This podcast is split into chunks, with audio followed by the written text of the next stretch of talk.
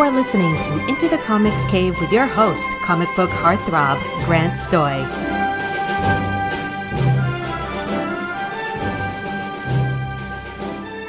All right, thank you for coming to uh, Hockey Talk in America. Uh, I'm your host, Grant Stoy. Uh, with me tonight, we have two gentlemen who you may remember from uh, a little project called The Wailing Blade, but they are reunited uh, for this one called Happy Hill. We've got Joe Mulvey and Rich Douek. Hello, gentlemen. How are you both? Fantastic. Fantastic. Yeah. Only because you are such a hockey enthusiast, I feel good about this. uh, we all hate Brian Marchand, and I know he's listening to this. So yeah, I we, want him to know I hope he gets a Zamboni to the a hole. Uh, I wish him nothing but bad things and all the bad things. So this is going to go great. I'm very excited. Rich, your hot your hot hockey take? I like the Rangers because Joe has uh, season tickets and invites me to games every now and then. We go there, uh, we drink beer, we have fun. Yeah, it's yeah. good stuff. I have no idea though. Like I'm not like a not a sports guy in you, any listen way. you cheer when the team's doing well. When we're booing, yeah. you're booing. It's good. That's great. Yeah. by numbers. Let's have some beers. Size to him. He's a big, tall guy. So, like, you know, when you see him go boo, people just that aren't even paying attention. Like, uh oh, something didn't go right. I'm too little to really have an effect on the crowd, but Rich, Rich carries. Well, guys, here's the thing. I want to know where you each grew up, and I'm going to start with Joe. Uh, I grew up in Queens, New York. If my accent didn't give me away, I'm the opposite Peter Parker. I uh, stayed with with my aunt and uncle, but uh, I never shot above my grade or anything good happened to me. So what happened was uh, they didn't die and they just stayed at home and took me out. Um, no, but I grew up in Queens. Uh, went to school here. Um, still live here. Love New York. Love Queens, even in its current iteration. and uh, that's it. And I'll, I'll let Rich tell his story. But weird thing, we didn't realize this until what? Like we, we, oh, we were going to third. We were, dri- we were driving up to a signing in. Uh, oh no, in New England. Yeah, New England. And we found out that we went to the same college, uh, right around the same time. But he's a little older than me, so same yeah, department. Same, majored in the same department. Knew all the same people. Because oh, I grew up, wild. I grew up, I grew up in Queens too, a nicer part of Queens than Joe grew up in, obviously. But burn. Uh, mm-hmm. no, no, I, I grew up like Joe grew up in like the southern part of Queens. I grew up in the in the northern part. So, you know, different high schools, different like schools and everything. But we we both kind of wound up at Queens College um, around the same time in the drama department. Uh, I think Joe, you were like doing um, like the design. I was building like design, like stage build, stage building and stuff like that. And I was actually taking acting classes, um, which was pretty fun. I took uh, intro to mime. I'm not gonna lie, it's on my and I nailed it. Okay, A yeah. plus plus. So it's like we knew a lot of we knew a lot of the same teachers, a lot of the same people, but like we didn't really hang out when we were in college. Like we didn't. I had no idea Joe was there at the time.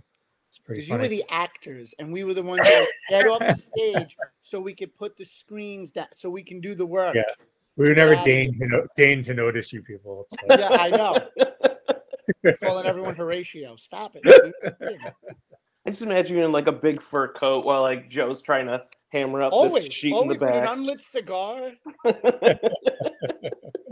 oh, what was so? You guys were into the arts, obviously. If you're doing theater stuff, did that mm-hmm. start in in high school then?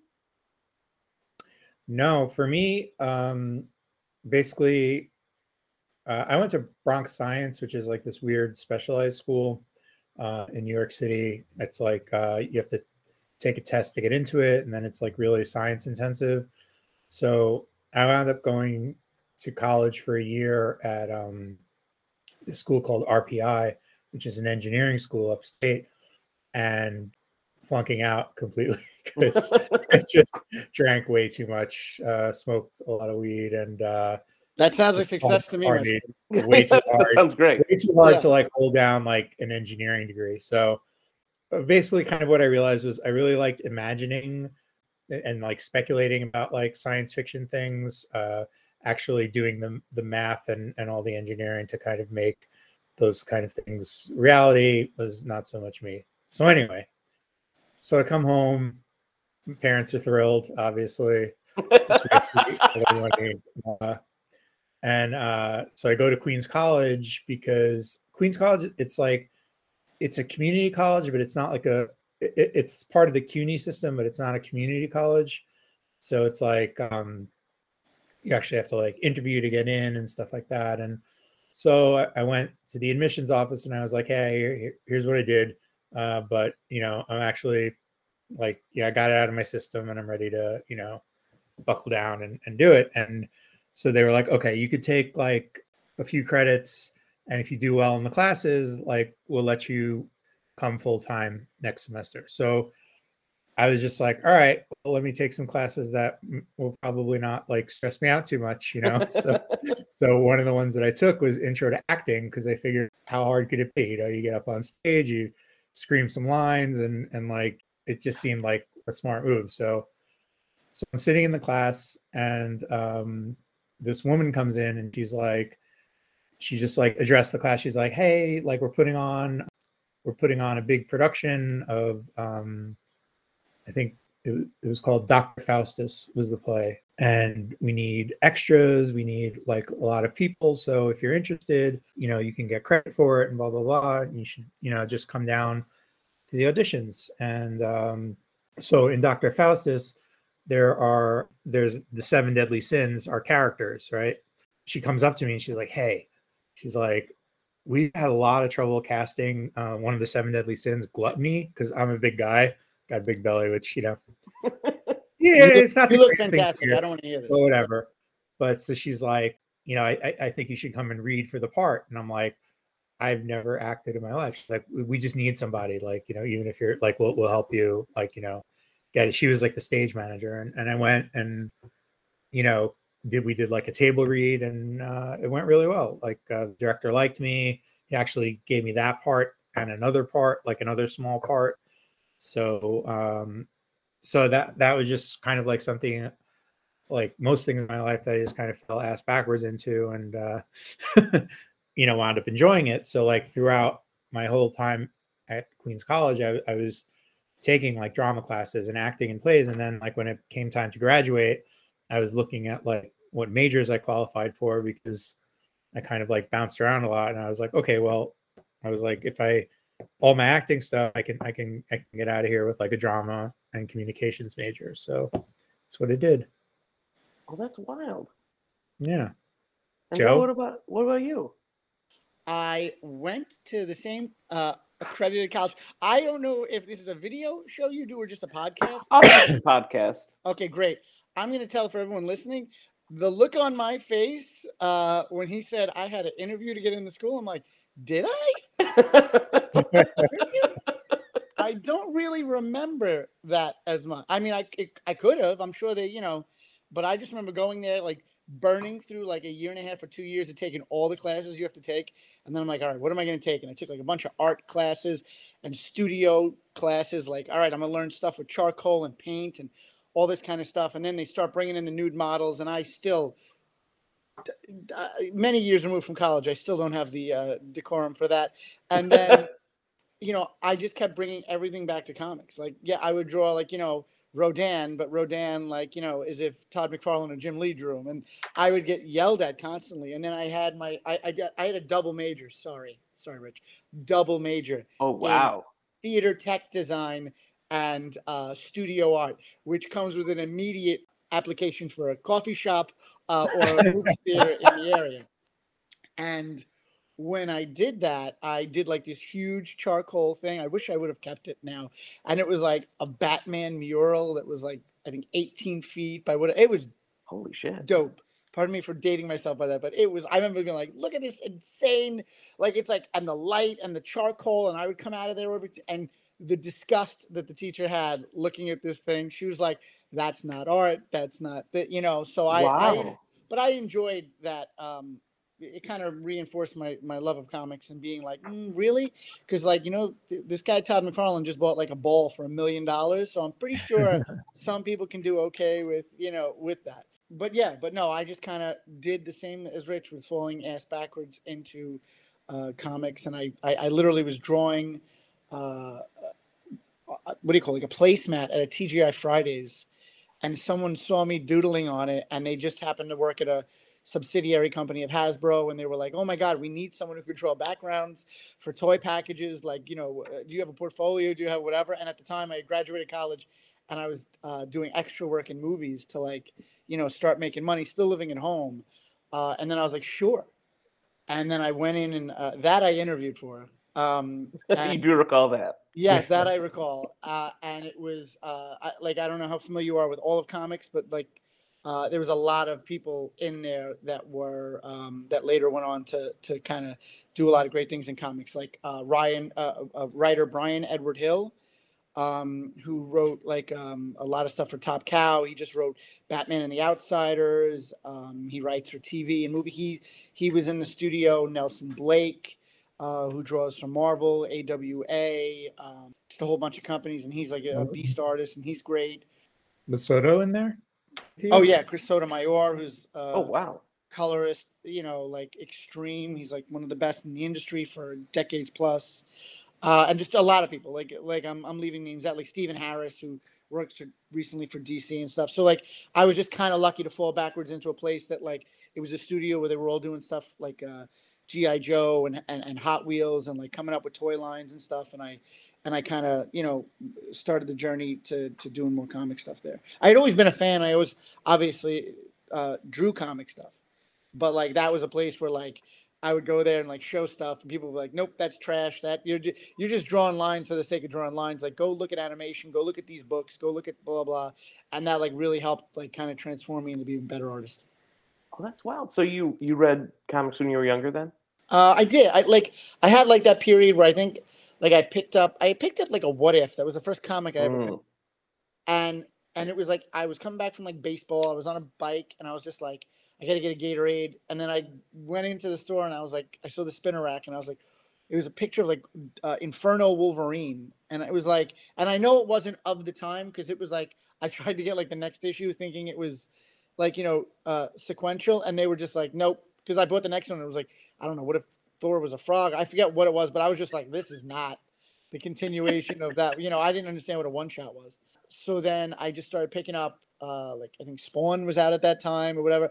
And I was like, what is this? And then like it, you know, melted my brain where I could I was like, this is the coolest thing ever. Because I, now that if I look back on it, like it's like kind of like, you know, the the original stuff you know, like but then it had like a Tim Burton vibe to it with the way McFarlane works, whatever. And then it, it just hooked me.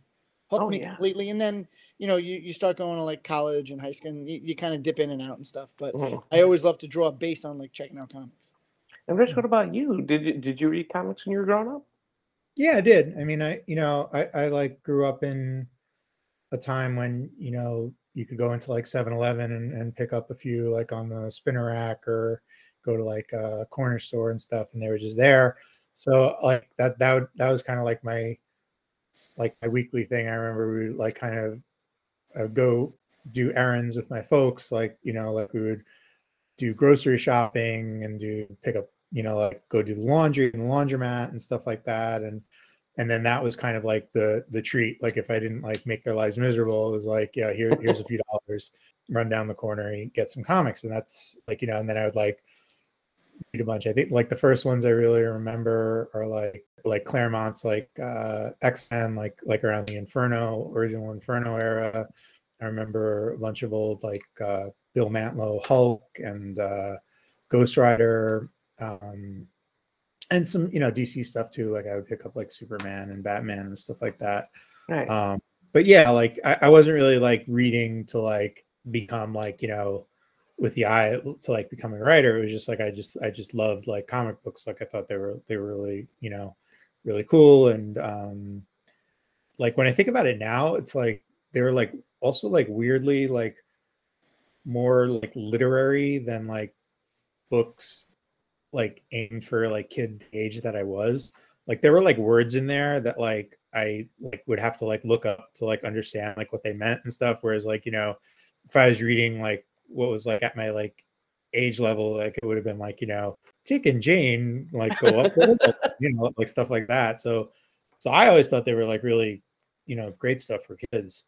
and then like like Joe said, like you know, you, you go to high school, you go to college, you start getting interested in, in other things. So you kind of dip in, dip out. But like I had, a, I think like high school was probably like I, I wasn't reading all that much. But then like when I started going to college, I would just like go hang out at like the comic store. Like I had a pull list and stuff, and yeah, just kind of got back into it. And then um, for a lot of years, I, I still wasn't really kind of like looking, thinking like as, of writing comics as like something I could do. Like I always thought of it as like something that would be would be really cool. Oh, I would love to do that. I would love to do that, but I never really kind of uh, got myself there. I didn't know how to write a script or any, any of that kind of shit. So it wasn't until like a few years later when I had been like uh, working for a while, I was I got a job working at, at, an advertising agency, and I was like doing stuff like that and and doing writing there, and, and kind of just realizing that like writing was something I could actually do. That I I started like really looking into how to write comics, you know. So I took a couple of classes at um, Comics Experience just to kind of get script writing down, and then uh, took a couple of those short stories. And you know just i went online and, and found an artist for a couple of them and sent them out got the art back. And then when i went like once that art started hitting my inbox of like something i wrote and like seeing it like come to life i was just like hooked. Every spare penny i have is going to go towards uh, paying artists to draw draw my scripts number one dude that is like i can't imagine what crack is like but i assume it's something like that we're like, yeah. oh, this is so good. Like all the it's endorphins just kind of hit you at once. Yeah. And number two, it's cool that you did the, the comics experience thing. It's a like that whole thing that Andy Schmidt's got is a really cool uh jumping off point for a lot of people. Yeah. I mean, you know, it's like you could like learn that stuff from like Andy's a very good teacher uh, and, and a very good like mentor. Uh, he's been like a huge help to me over the years and stuff. And it's like but you know, like he wrote a book about like you know how to write comics. So it's like you know, you don't like if you didn't want to take the classes, like you could you could like you know buy the book and and and follow along and, and probably get there. You could also probably read a whole shit ton of comic scripts and, and figure it out that way too. But the great thing about the classes is that it kind of like holds you accountable. Like, you know, like like every week you got an assignment to turn in. You have somebody that you can ask questions to, and like he's he's always there to answer the questions and and and like really give you like that kind of personal attention that you're not going to get from like a book or anything. So I thought I thought it was a great experience. You know, yeah, a great comics experience. oh, well It's like you work in advertising or something. I know, right? And Joe, what about you? Like you were working uh doing the art for for like for toys and stuff. Eh, like, how did you transition over into doing comic stuff? Well, uh, bottom line, I wanted to be less successful. I said, what can I do to really to really pull back on the monetization of any skills that I have? and obviously, you know, once I got out of the adult film industry, uh, I said, as a as a, a gripper, that was it. It, it means something different there. But I, I, I, I just kind of th- through the connections um, that I made at that studio, like I, I really did like kind of start like getting into that, and like also like you know doing advertising jobs, doing like all kind of different um, layout, like storyboarding jobs and all that kind of stuff. Like it was a good place to to meet people, to meet connections. You'd have someone come in doing toy stuff, and then they work with TV, or they were, you know, like it was kind of very much all under the same house to me, the only thing with comics is I think it's just the way my mind breaks down story. Like I've tried to write, period, but I've tried to write screenplays. I've tried to write other things, and for some reason, and Rich can attest to this, especially with Happy Hill, I, I just see something as like as panels, as scenes, as you know, like I see everything in the in the you break down a scene and then it ends on a cliffhanger. You turn, you know, like my, my mind just makes me want to tell a story in comic form and I hope the more I get a chance to do it, the better I get. But I think that it's just you know it's just one job to the next, to the next, to the next. Mm-hmm. Uh, video game stuff like it's all great, but there's nothing quite like doing a comic, doing a. It's almost like a compulsion. I would like you know. Uh, the, the people who do it understand it like like there's nothing better to me as an artist personally just for me on the creative side, not on like the way readers ch- enjoy or interact with the product. But like when I do a layout and then I'm like, oh, that nailed it. That nailed it. Like I can't wait. I'm so excited to draw that page to go and like like yeah, it's gonna be a ton of work and I'm gonna sit here for 12 and 14 hours and you know needle the shit out of trees. But it's like it's gonna look so cool when it's done. Like I, I showed a page to Rich earlier today that was uh, a character getting um, uh, not so kindly checked out in Happy Hill, and it took me like a while, but man, once I did that layout and I was like nailed it, nailed like that's that's the way I wanted to look. That's like and and it's just really really uh, exciting. And then the other side I love is like going to conventions when they exist and being able to put that book in people's hands or just have them come and seek us out and like want to talk about stuff and and like have have a whole new appreciation or just a whole new scope of the book through other people's eyes. Like I love the whole the whole process of it. Oh yeah. And uh, to each of you, do you remember the first uh, like full length comic that you helped produce? Uh, mine was attached to like a Hot Wheels toy. Yeah. There was comics being put in the Hot Wheels toys. So like yeah, so like I had done like backgrounds and I think maybe I like helped with a character or two, but like it was all done differently. So there's a guy who did the cars, a person who did the backgrounds, person who did the you know, it was like it, not the way you would do comics now to any, you know, but when you have toy co- company money, you're like, no, we're gonna get no one person could draw all that. That's crazy. So let you know, um, and I remember seeing that like for the first time, like an entire book that I did all the backgrounds and I did, you know, like um and, and and that blew my mind. And then like you know when you step up and you do it all yourself is was a whole nother thing where you're like, oh, that's you know it's even more Herculean. Like I don't think people really get how hard it is. Like when you see guys like Greg Capullo, uh, Matteo Scalera. Uh, I mean, there's a litany like John Romita Jr. Just these people that just work monthly so well. Nail it, nail it, nail it. Keep going, keep going. It, it's it's it's a lot of work to get good in or just proficient at drawing stuff that you can tell a story convincingly. Um, it, it it's crazy. It's crazy. Fucking what about bananas. it is, but it's fun. Like you know, it, it it's very fun. Rich, what about you? What was the first uh, full length uh, comic that you wrote? Well, um, it would be Gutter Magic, which was um, my first my first series that I wrote. Um, like I said, I was in comics experience, and I had the idea for Gutter Magic, and in my head at the time, it was like going to be one of these things that's like, oh, it's going to be like an epic, you know, fifty issue series that like uh, you know be writing for the rest of my life. Um, but like the the class project was like um was a five page story you know so so i was like all right well i got the characters and i like the characters so let me write let me just write like a five page story like with these characters which i did and then got uh, an artist his name was uh, jason Baruti to um illustrate it did a great job i think i actually wound up lettering that one myself Oh wow. like uh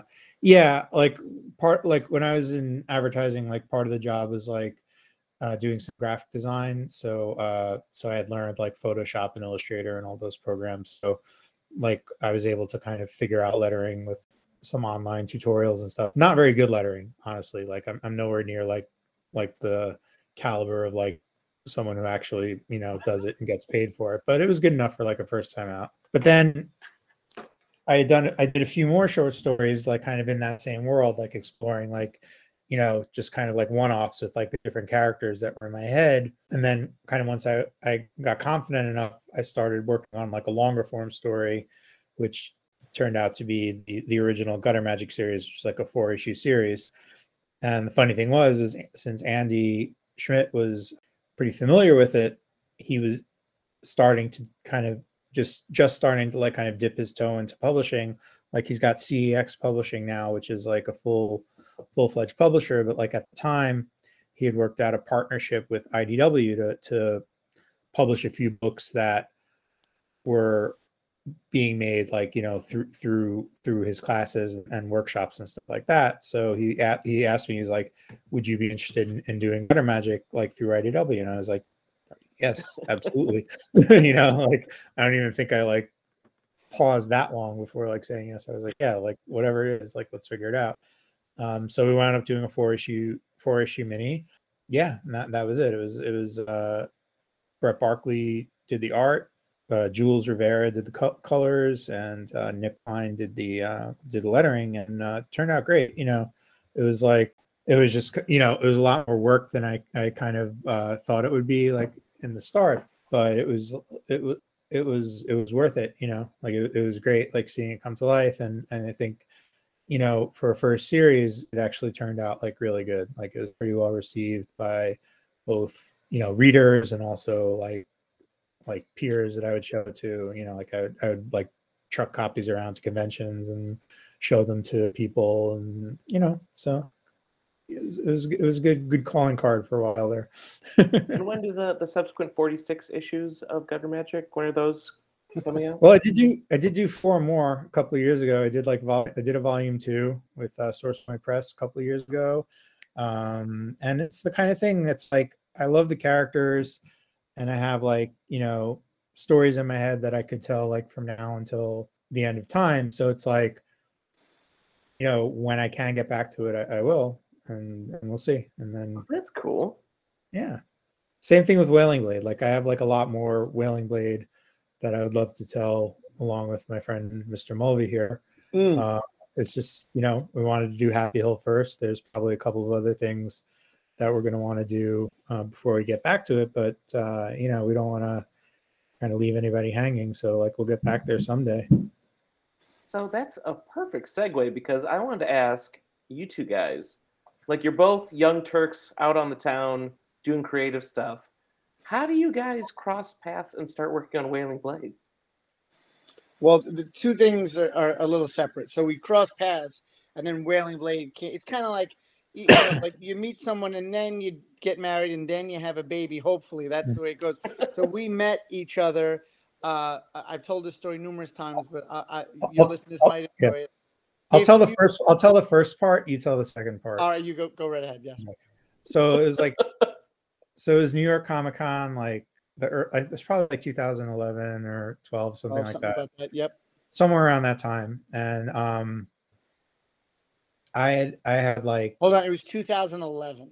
yeah Okay. okay 'cause 2000. my So wife I had was like pregnant with my first daughter. And I remember the day I met you, she was just going to the hospital because she had broken like several toes. Uh, Ah. and I was, and you were like, "Oh, I was like, hey, good to meet you. Sorry, give me a second. Like, yeah, Yeah. So there you so go. anyway, I, I had like printed out uh, like at that point. I think I only had a few gutter magic stories, but I I had the shorts, but I had like kind of put them all together in like a book and, and made an ash can that I was just taking around uh just to show to people, you know. And um I knew Joe was at the show with ComixTribe, which is our publisher for Wailing Blade and Happy Hill, but at the time I think Joe was like had just done the first issue of Scam. And I just went to the booth and we were just like talking.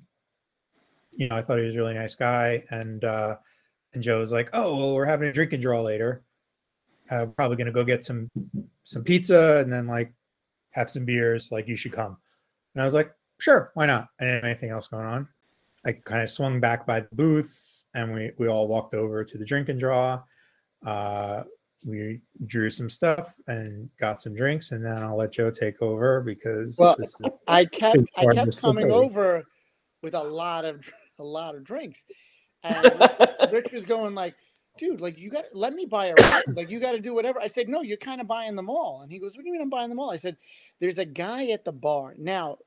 Th- there's the caveat of the story is David Wells is a uh, famous New York Yankees pitcher." oh, like Boomer? Boomer Wells?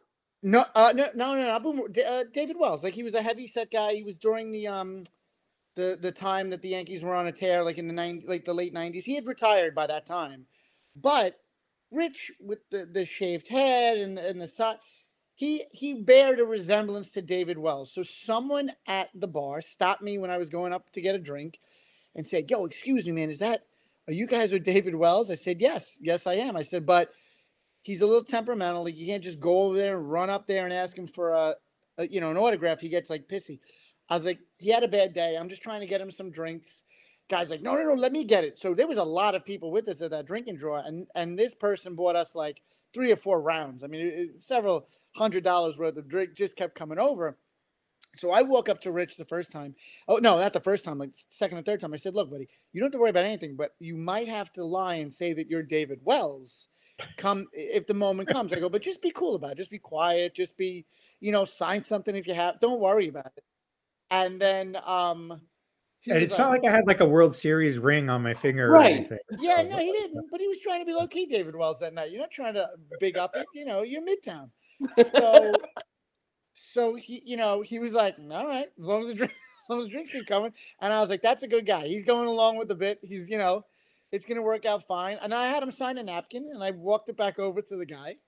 You know, he was fine or whatever. It all worked out well. And then the next day, he's telling people, he's like, you know, we got like a bunch of drinks free because he told someone I was David Wells. I was like, yeah, that's it. It's New York. Don't worry about it. It's fine. You gave that guy like, a story. That guy was like, oh my God, I met David Wells. We're lucky that guy uh, is probably not into comics because we've we've told that story many many times. He's gonna like hear it on a podcast someday and be like track you down. And be Who's like, the guy that ran up and shot Reagan Hinckley? Or whatever, like that's gonna be like we're gonna be like a convention signing. You guys gonna be yeah. like, you owe me three hundred and nine dollars. and that's how we met. So we yeah, and then it's like I, I, you know you got to like kind of respect uh, somebody willing to like go with uh, go with a bit that hard. I was just like, all right, we got to stay, we got to stay in touch, and uh, you know, because we both we were both living in New York, and so we would hang out, and uh, you know, I was working on Gutter Magic, Joe was working on Scam, um, but then when uh, when we were when we were both done with those respective projects, and it was like, oh, what are you working on next? I don't know. What are you working on next? I don't know. We just got to talking, and I think we were like hanging out in um some bar in Brooklyn or something like that. And it was just like, kind of was like, I got this idea, Wailing Blade, and uh, started like laying it out. And, and then Joe, you were like, you were like, I'm in. I'm like, and then it was just kind well, of. I was like, well, also I was, I was four or five rounds in, but I said, yeah, I, I don't really care for science fiction. I yeah. don't like space stuff. I don't like. I'm not. I, I only saw Star Wars for the first time a few years ago. I was like, you know what? It's way out of my comfort zone. I need that to grow and be a better artist. So let's do it. Yeah. But to, to Rich's credit, it took me like months of like working on character designs and environment and uh, architecture. like I kind of went, I went a little bizarre, crazy with it.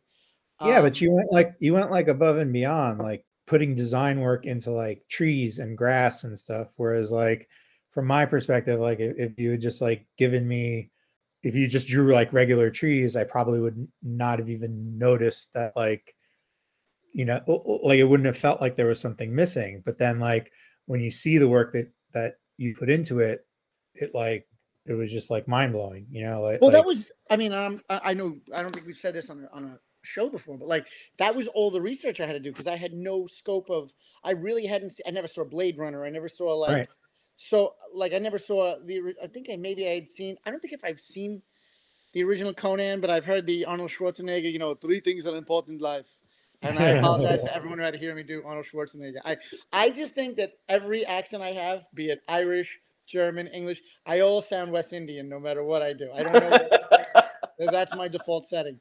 But um, and like at a certain point, I was I was taking in all these things that Rich had cited as his inspiration, and I was like it just gets to be like like it's the same. It's a gray tone here. It's a worn down castle. It's a this and that. I'm like, I want something different. And then that really is where also like Chris Sotomayor comes in because when I was like designing characters, I was shooting him over text and being like, how can we make this different? How can we make this cooler? How can we? And then when I finally came up with the visual of the sword, I was like, well, I've never seen a sword that's not straight. Yeah, Every that's what I was going to ask you guys about. Yeah, the, uh, like I must have done a lot of versions of the sword. And then yeah, all of a sudden, like, I just did that yeah. one. And just the awkwardness of the way it was and whatever, I was like, I'm sold. Because it was just different. Like, at, at the very least, anyone who's ever picked up Wailing Blade, like we had New York Comic Con obviously a few months ago here in, in New York. And, and and ComixTribe did a beautiful hardcover collection. Like it's it's tremendous. and I sold. We sold out of it quick. Like, and people were like, "What is this? What is this? What is this? What is this?" And they were like asking me about like Final Fantasy. I'm like, never played it. They were asking me about like, you know, Sword of some Sword of Cyan. I don't know what it was. I was like, never played it. But they were like, well, "Where'd you come up with this sword?" And I'm like, "Because I've never seen one like it." Like that. That's always my idea. Like to try to be somewhat, you know, uh, new. Like I don't know, like you know, or someone inventive w- with the space. And then like, I, I think that's why Rich and I work together well because like, you know, he sets up the, the the the sandbox and goes, okay, do something. I build a castle, then he you know comes around and builds a moat, and like we kind of collaborate very well together. Well, how did that work in uh in Happy Hill?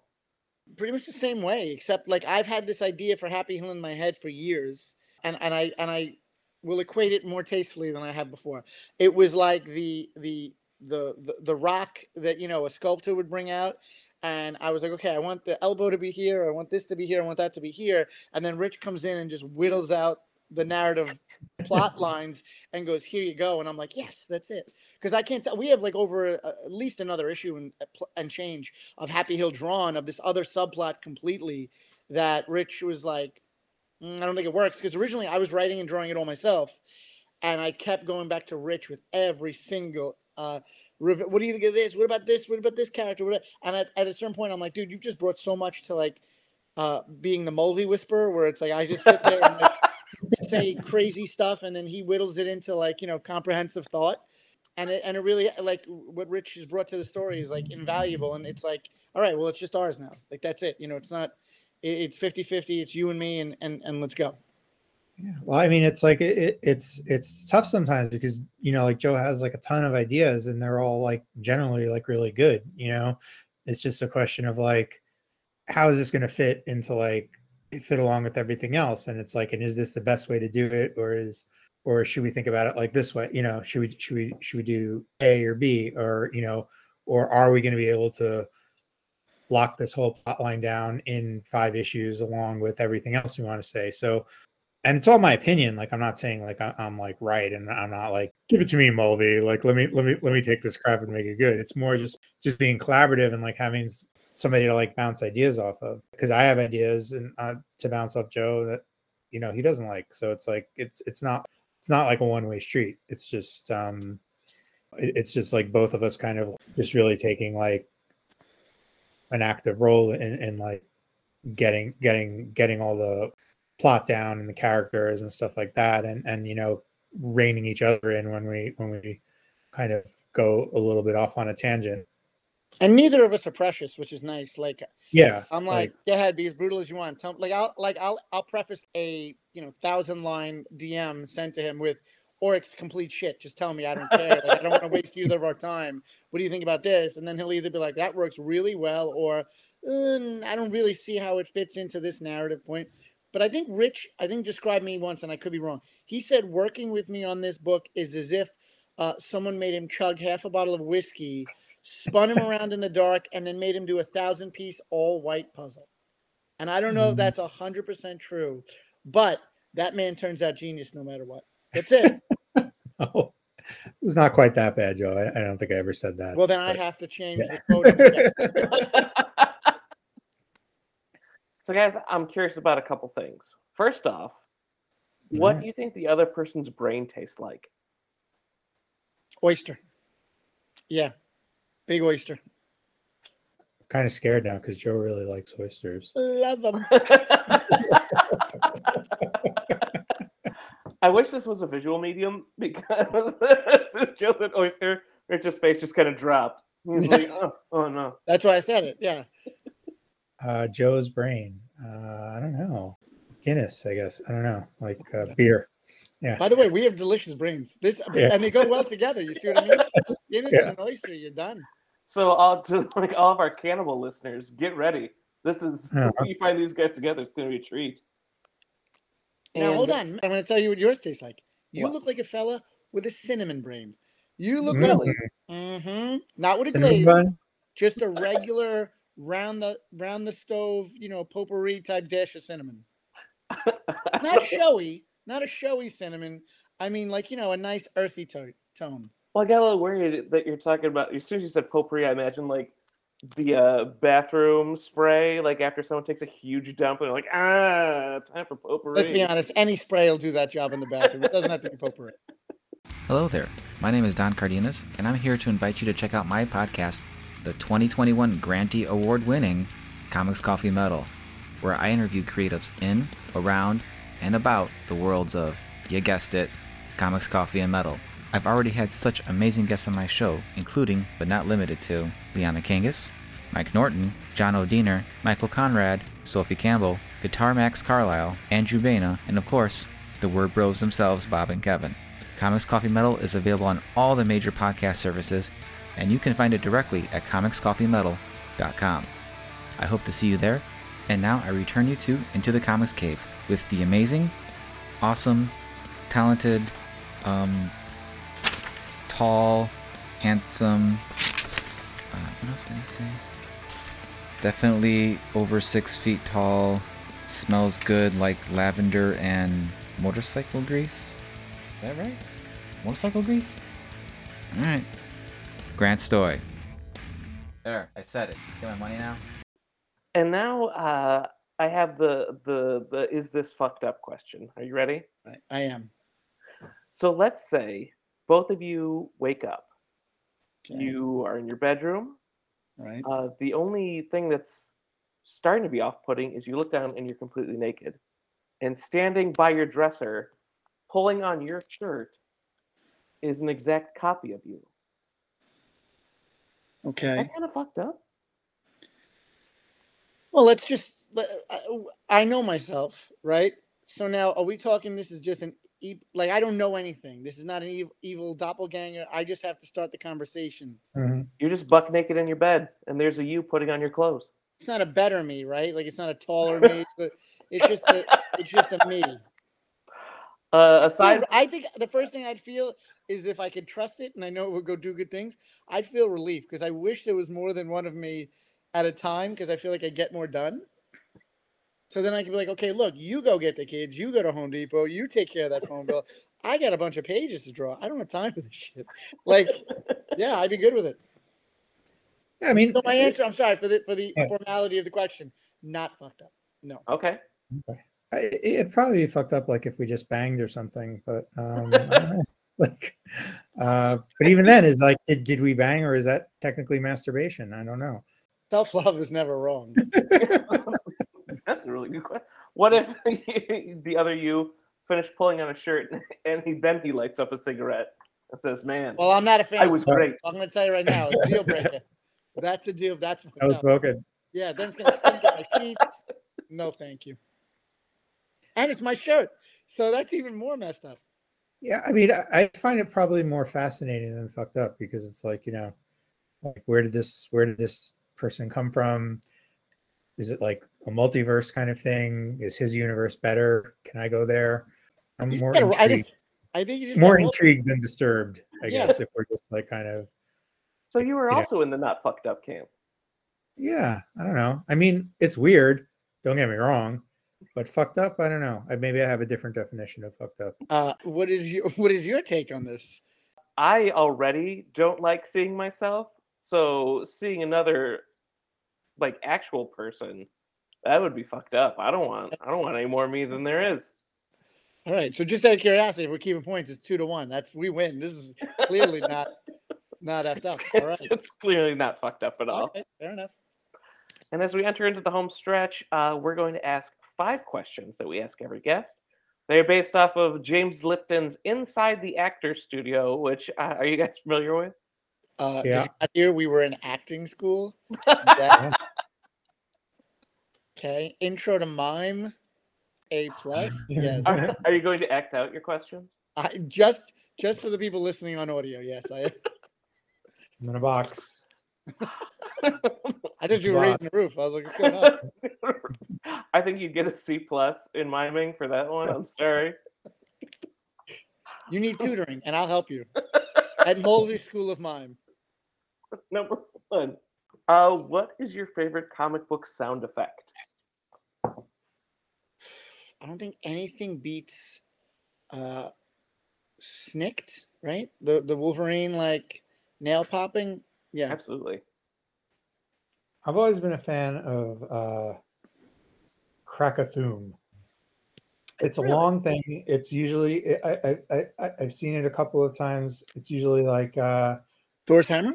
you know, no, no, yeah, like when the Hulk is like punching something, Mm. or or like when when like a boom or a thum is not gonna not gonna do it. You kind of got to add a cracker on there. Uh, I, j- I just I think it's kind of over the top and fun. It's like uh, I've used for like thun like Thor's thunder, stuff like that. Do you prefer if the kraka is small and the thum is big, or do they have to be similar size? I'm not too picky, but yeah, I think uh, I think the thum usually gets more emphasis because it's uh, you know kind of like the punctuation of the uh, the sound effect. Like if you think of it like a like a rolling kind of thunder, the cracker is like the build up, and then the thum is like the boom. Yeah, I like that. Number two, what is something that each of you loves about sequential art? Um, I, I love the ability to drive uh, the eye to where people think they're just reading the way they normally are, but the truth is there's a, a visual language being done that you're completely unaware of. You know, Hmm. and I could you could see it in all you know even like comparable artists, but like the the really good artists do it in a way where you know the rendering, the use of shadow, the use of negative positive space, it all makes your eye move through a page. I love like the magic that happens when you're reading sequential art. It's like you're looking at like individual images, but at least when I read it, it's almost like if I'm really into it, it's it's kind of like my brain is kind of filling in the gaps in between, and it's almost like a movie, like in my head, you know. And I think when when it's when it's done really well, it, it's really engages you to like you really get like sucked into the story in a way that you don't when you're just watching a movie or TV or, or or reading a book or something. I think it's like it's this weird like kind of middle place between something like a novel and something like a movie where like where your brain is is doing a lot of like work to make it cohesive but it's like but it's a fun kind of work like uh so i just really love that part of it Ah. And of course, on the other side of the coin is what is something you dislike about sequential art? How long it takes me to make it. That I'm getting seems- faster. I'm getting faster, but um, yeah, I, I, I, I, I, I will be kind and say that you know the the end products are coming out better and better. So I guess I'm headed in the right direction. But yeah, I wish I wish there was I wish I had that creepy me putting on a shirt in the morning that like I could be like, dude, you do pages nine through fourteen, and I'm gonna tackle twenty through twenty six. All of a sudden, Mulvey goes by monthly, and the world is never the same. Uh, yeah, like for me, it's kind of similar. Like I wish I could do it myself. You know what I mean? Like not that I uh, dislike working with artists. I love working with other artists, but there's just like I, I always kind of wish I had a little better handle on like you know being able to draw. Like everything I draw winds up kind of not being up to any kind of like standard that I would want to like put out there. So uh, um, you know I could do a little better than stick figures, but I just uh, I just think it, it's like it's such a cool skill. I would love to be able to like work more on it, but it's like I also don't have 10 years to put in like doing that on top of like everything else Right. that you know I want to do. So And uh, number four, yeah what is your favorite curse word that isn't a curse word? Flurple. It's a it's a curse word I've made up with my kids that is like you're trying to say like you know something that's bad. It's like flurple, and that's just what comes out. I respect that. That's a good move. You know what? Hmm. It, it was necessary. You- You know, you plus my kids go to Catholic school, so we can't have that. You know, we can't have the shits and fucks flying uh, fast and furious. It's got to be very, very maintained. I gotta think about that one for a minute because I, I actually curse a lot. So That's that's the thing. Like when when I've asked people that that you know like, enjoy cursing, as one does, it's a lot Mhm. harder to think about like when you have to censor, and if you do have to censor, like what do you say? Mhm. Sometimes I'll be like mother father instead of motherfucker, and I always think that's kind of funny. mother father, like you know. Yep. Yeah, that's a good one. And pretty Let's soon go you're with that. yeah, pretty Yeah. soon you're doing uh the Big Big Lebowski on TBS when they're like, you never fight a stranger in the Alps. Yeah. Yeah, or I always remember like uh Channel 11. no, Oh. yeah, like when the, when the Breakfast Club was on Channel 11 and uh there's like when Judd Hirsch and one one of the others are like the, like in the movie it's like fuck you, fuck you and they're like and I just remember like the poorly dubbed like flip you. Flip Oh, I love forget you. Forget Yeah. you. Forget Forget yourself. I forgot your mother twice last night. Forget Yeah. you. And I was and I was like, what is why would you forget someone's mother? Like I remember as a little kid thinking that. Yeah. Who forget someone's mother? You always know their mother. Why would you why would you forget the mother? You're forgetting my mother. I forgot your mother twice. Like what? well, guys, I got some uh some bad news. Uh-oh. It seems as though the other yous are actually there to replace you. So while you're just reclining in bed, they come over and just put pillows over your faces, and you're dead now. That's how they're gonna kill me. At least make it exciting. That's that's what I'd be. I'd be so disappointed in my other self. That's how they decided to kill me. So you're you're naked in a bed, being suffocated by what might be a clone, and you want more exciting? Well, I'm gonna tell you right now, the pillow ain't gonna do it. Like I, I know all my weak spots. I'm hitting the left knee. I'm hit. Like I'm going. I'm assuming we have the same advantages. So you guys are dead. I'm sorry to say, Okay. and you are in uh, what we supposed to be heaven. You are greeted at the gate by a small, surly man named Jacob Kurtzberg, aka Jack the King Kirby. Hmm. What do you think he says to you? I'd love it if he said, "Go back and do it again." You know, give me a little, give me a little attaboy and send us back down. Um, but what I think he would say is, "Better luck next time, asshole. Get on. Enjoy the crowd." yeah, or told you they'd break your heart. Like uh, Oh yeah, Oh, but he means doppelgangers. yeah. That's what he really means. never trust a doppelganger, kid. I mean, I, I literally would just walk the rest of my eternity being like, I can't believe I died in my own version of Clone Saga. I want to die. I want to die all over again. Send me down. Uh, well, guys, thanks so much for joining me. Where can uh, folks find you on the socials? Uh, I just started a new website called Watch Out for Those Fucking Doppelgangers.com. so you're more than welcome to find me there. If not, uh, I'm Joe Moles, J O E M U L V, uh, on Twitter, Instagram, uh, Facebook, all that stuff. Yeah, and I'm uh, RDouek uh, on Twitter and Instagram. Um, I think on Facebook I'm Rich Douek, but I'm not really on Facebook that much. So if you want to find me, I'd say come find me on Twitter or I'm on on my website rdouek.com. I have a newsletter you can sign up for. Uh, I do my best to send it out every every couple of weeks, just to keep people you know apprised of like what I'm working on or you know talk about some behind the scenes stuff. And uh, yeah, there's not that many RDUX out there in the world. So uh, if you You got to spell that, mine, though, for people listening. probably. Yeah, R D O U E K.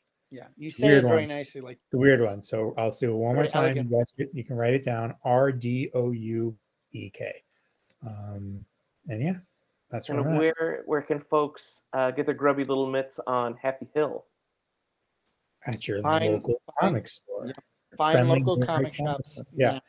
Uh, I will say that we uh, like uh, I- I've spoken to a, a healthy amount of retailers, and a lot of people are having sellouts, which is really cool to to hear. Uh, our publisher is a, a, smaller publisher, but it's I mean the book is pick it up if you even see it, like just pick it up and flip through it. It is a higher card stock. It's a higher quality book, um, print wise than a lot of books out there. So I, I guarantee you, you just get it in your hands and flip through it, and you will not be disappointed from cover to cover.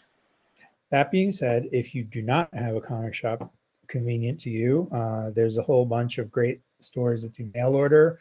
Uh, Third Eye Comics uh, does uh, has a great mail order system. We're actually going to be doing a signing there next week. Um, they have their own retailer exclusive. It's a cover you can only get there, um, but they'll be happy to drop it in the mail for you. Um, you know, hometown, midtown comics, they do they do a bunch of mail order too. So um, you know, you, you can definitely like uh, find the book through through comic stores one way or the other, and and you know we we really like to support retailers, so that's the way we prefer you pick it up. But uh, if you can't, don't happen to find it in the shop, um, you might be able to find it, um, you know, eBay or something, or uh, maybe even Amazon. And I believe, I believe you can get a digital copy on Comixology if that's how you roll. So Well, There you go. thanks so much, guys. We appreciate it. This has been a Comic Book Yeti production. You can find new episodes on Spotify, Apple Podcast, Stitcher, and anywhere podcasts stream. For more information on the Comic Book Yeti, please visit comicbookyeti.com. And for more of Grant, visit grantstoy.com or on Twitter at Grant and Stuff.